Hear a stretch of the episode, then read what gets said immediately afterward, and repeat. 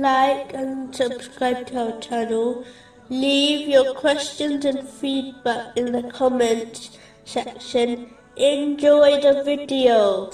Moving on to chapter 22, verse 42 and 43. And if they deny you, O Muhammad, so before them did the people of Noah and Ad and the people of Abraham and the people of Lot.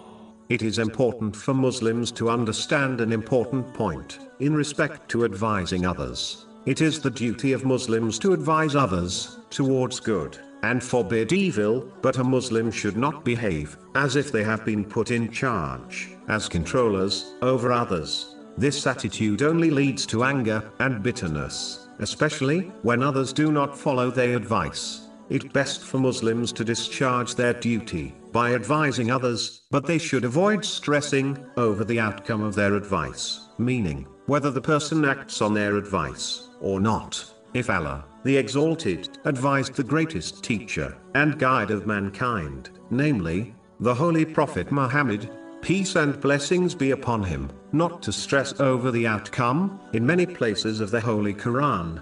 How can a Muslim claim, or behave, as if they've been put in charge of others? Chapter 88, verses 21 and 22. So remind, O Muhammad, you are only a reminder, you are not over them a controller. The Muslim who behaves as a controller will not only become bitter when people fail to follow their advice, but it can lead them to giving up advising others, which is a duty on all Muslims, according to their ability.